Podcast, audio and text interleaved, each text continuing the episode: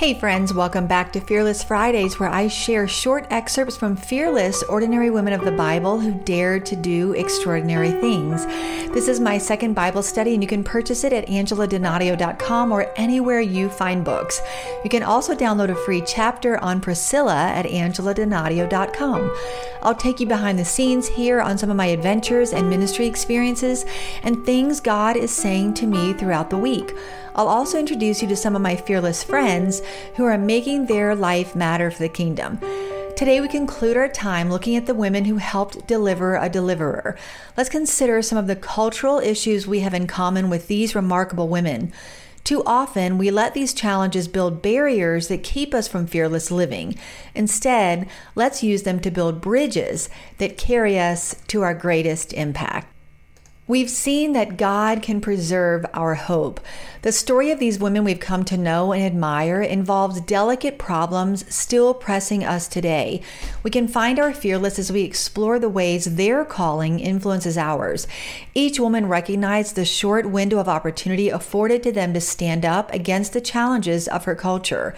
They understood the risk, but they stepped out in faith and obedience to do the right thing at the right time.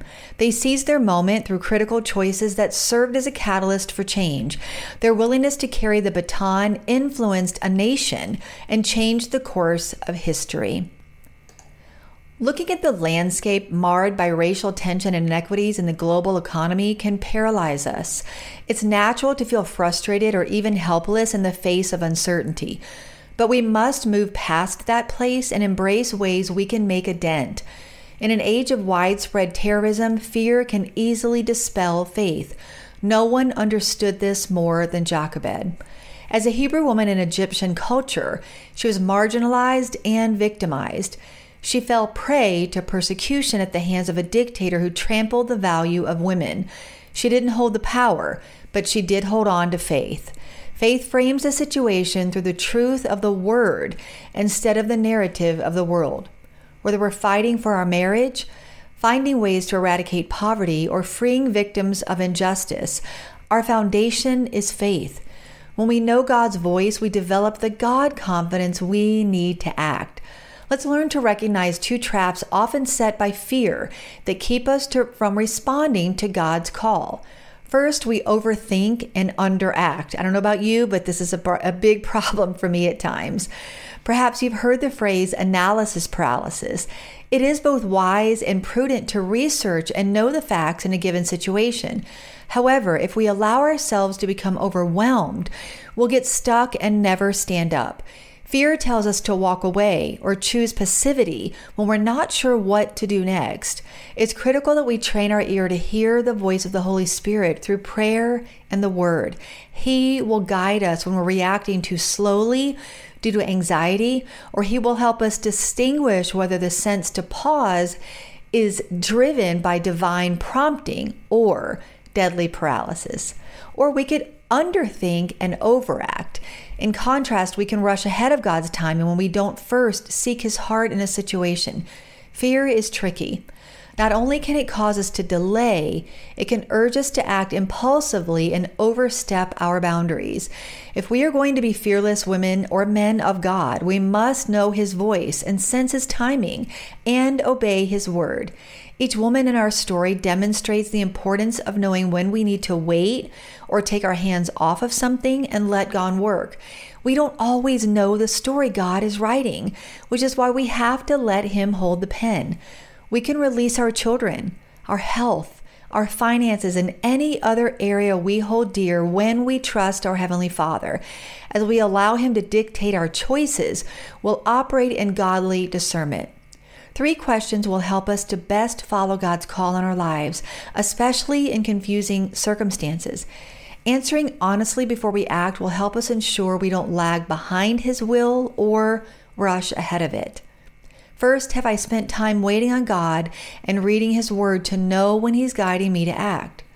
Second, is fear holding me back from obeying God's voice? And third, is this the open door designed by God or am I pushing it open? Once we've asked ourselves those questions, we can take our next steps. Even baby steps are steps. We don't all wear the same shoe size, so we won't all leave the same footprints. My size 9 isn't your size 7.5, but every imprint matters. Understand that every role is important. We minimize someone else's contribution or our own when we become blinded by comparison. This is one way we miss the opportunity to seize God moments. When we think we have to be seen, we've lost sight of the story God is writing. Let's be okay with playing a supporting role instead of clamoring for the limelight. Let's decide to run our leg of the race, whatever that might be. Your greatest opportunity to shape a culture is to do exactly what God has called you to do. Some of us will travel the globe until our passport can't hold another stamp to take a stand for justice. Others of us will travel the stairs in our homes until the carpet is threadbare to take care of our children. You are teachers, and entrepreneurs and nurturers and friends. You are fearless when you trust God. What makes us strong is not what we do, but whether we do what God has uniquely called us to do.